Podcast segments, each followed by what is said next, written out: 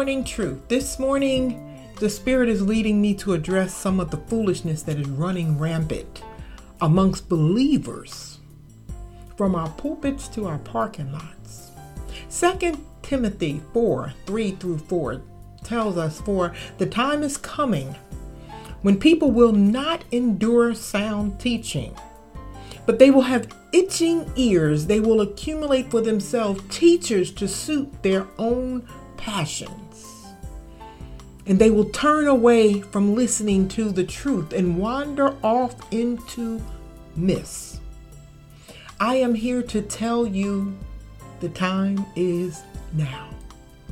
We have believers so fixed on what they want to hear that they will shun and give no consideration to what the Word of God says. We have believers so focused on only what they want, and so much so that their ears are only open to what pacifies their desires, as they are disconnected from the words of truth that are being spoken and that is available. Those with itchy ears are just pawns in Satan's game. Itchy ears are a gateway for Satan to exploit our souls and to pull us away from the Word of God and make us prime targets for false prophets. Jesus alerts us to watch out for false prophets. In Matthew 7 and 15, he compares false prophets to wolves in sheep's clothing. In that same chapter, Jesus also tells us how to identify these false prophets. He says, We will recognize them by their fruit. What we always need to remain conscious of is the best fruit, the best gifts are nothing and are even evil without godliness. But we as believers has taken on the persona of the world so much so that we look for quick fixes. We want our blessings delivered and gift wrapped according to our desires. So the world runs from psychic to psychic, and we run from prophet to prophet, seeking words from man to guide our lives when the word of God has and will always be readily available. In Matthew 12 38, Jesus told the people, an evil and adulterous generation craves for a sign. But we run around with our itchy ears wanting to hear confirmations concerning our desires, along with signs and predictions of the future, putting more faith in man's words than the mandate of God. 2 Timothy 2:15 tells us a believer who correctly handles the word of truth and carefully studies the Bible will be able to identify false prophets. Christians must judge all teaching and all prophecy against what Scripture says. I learned that people in law enforcement who are trained to detect counterfeit bills learn how to detect counterfeit money by studying the real thing. And the reason why they study the real thing is because counterfeits are too varied and are produced quicker than they can keep up with. But when you know the real thing so very well, you can easily detect a counterfeit. This is why it is so important that we study truth, that we study the Word of God, and then embrace it as the only truth knowing that God will not change or alter one word to pacify not one of us. His word stands against all. Against all situations, against all trends, against all. Unfortunately, we have folks who stand in our pulpits and who have taken on religious titles who will give prophecies that directly conflict with the Word of God. And because we have succumbed to itchy ears and the desires for signs, we fail to recognize at the core of false prophecy is manipulation. And hence, in some way, shape, fashion, or form, the lies that are being spoken from false prophets are being spoken to benefit them, further confirming they're not operating in the will of God. Because the will of God is absent of selfishness. Please do not misunderstand me. There are people who are true prophets of God and dedicated to godliness, dedicated to shepherding God's sheep. But we have to make sure that righteous, godly people are who we are allowing to pour into our lives. And how you judge if someone is righteous is if the words that they speak and the principles that they exalt align with the Word of God. I don't care how nice they are, how well dressed they are, how well they preach, who their mama is, who their daddy is, or how successful they are. If their words and actions and reactions are outside of the word and the mandates of God, then they are false representatives.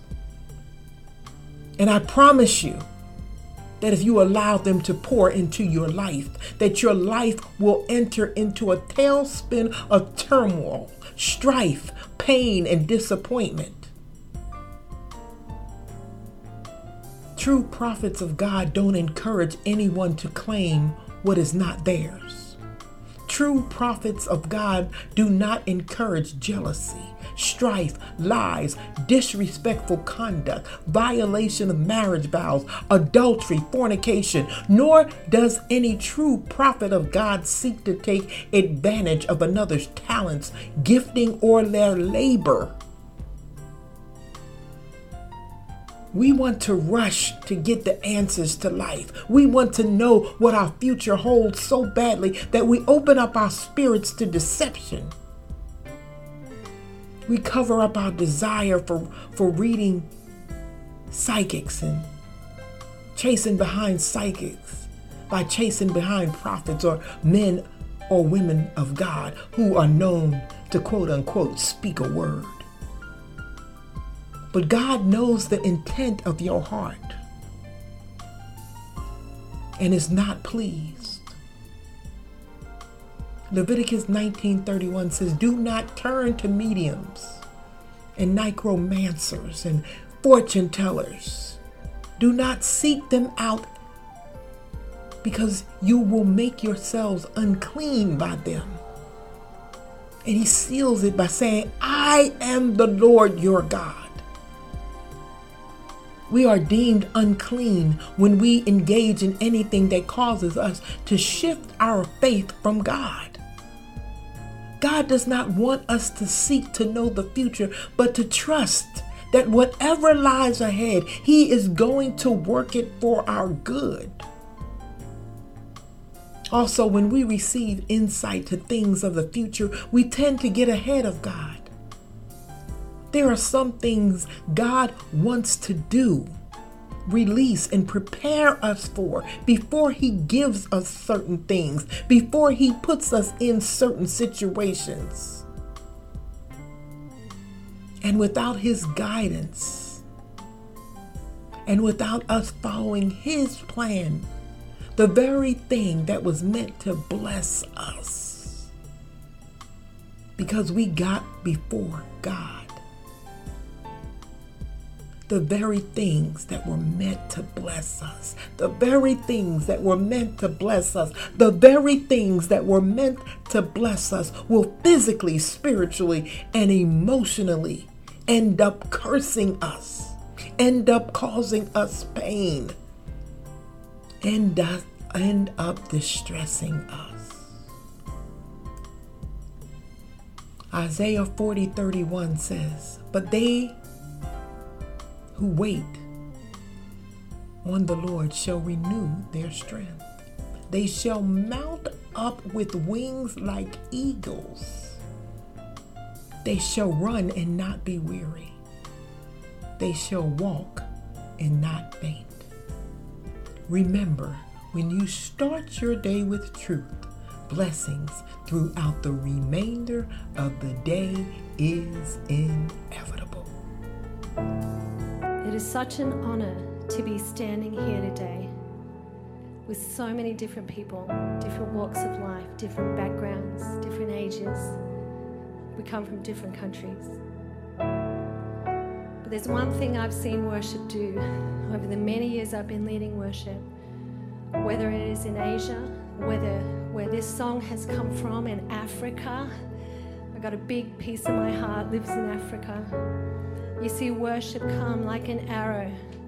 It divides, it goes past all those denominational barriers, all those age barriers, musical preference barriers.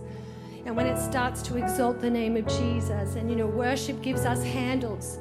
It gives us a way to grab hold of the Word of God so that we can find ourselves soaring above any circumstance. So when that scripture comes alive in us and we declare who our God is, there is nothing like the worship of God to help us establish again who Christ is in us. That's this song. He is a waymaker. He is my miracle worker. This song is personal. Come on, it's personal for you today. He's a light in the darkness. That is who he is. Your situation may be up and your situation may be down, but the personhood of Christ remains the same. The finished work of Christ remains the same. So let's sing this song knowing who our God is. Amen. Amen. Let's sing it out with everything we have today in Jesus' name. In Jesus' most magnificent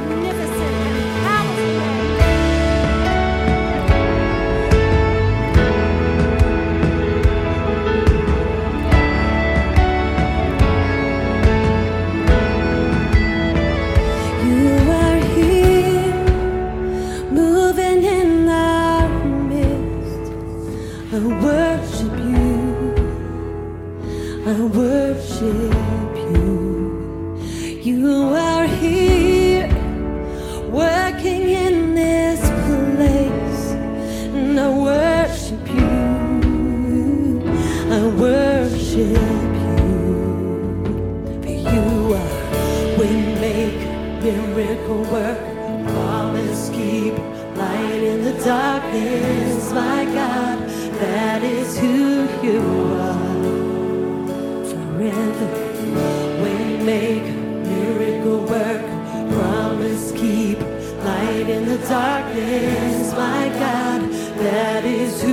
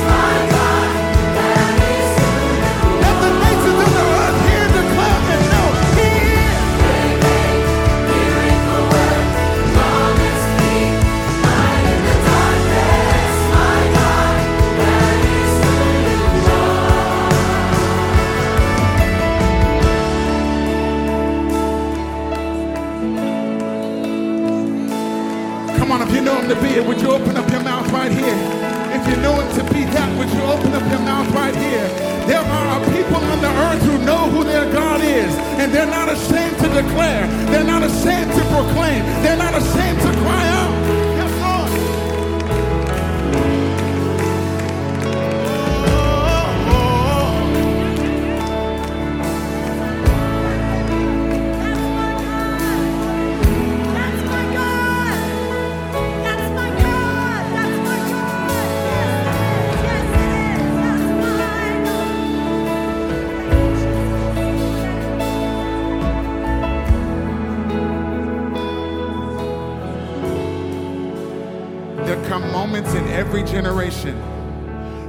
watching or whether you're in this room right now, where the Lord reintroduces himself to a generation and amplifies his message. Whether he says to Moses, Tell the people that I am, that I am, or whether he says, Tell them that I am your father, the God of Abraham, Isaac, and Jacob, there come moments where he says, It's important for you to know who I am. And whenever there's a generation that may forget who he is, he allows a message to around the world where it's in everybody's mouth at the same time to say, hello, I want to reintroduce who I am. I still do miracles. I still make waves. I keep my promises. This is who our God is. And we're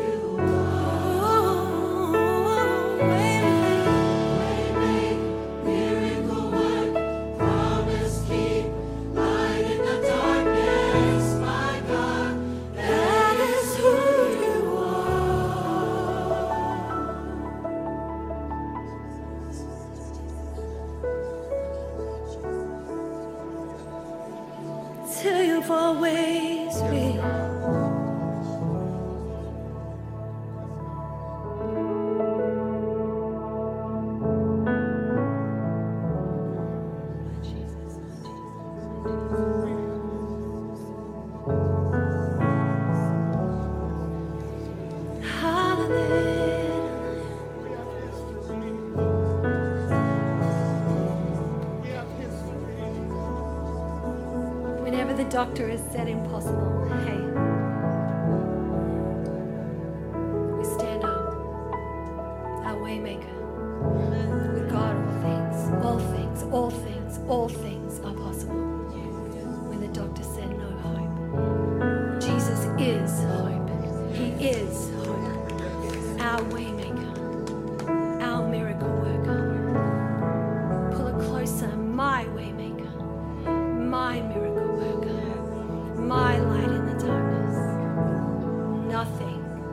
is impossible.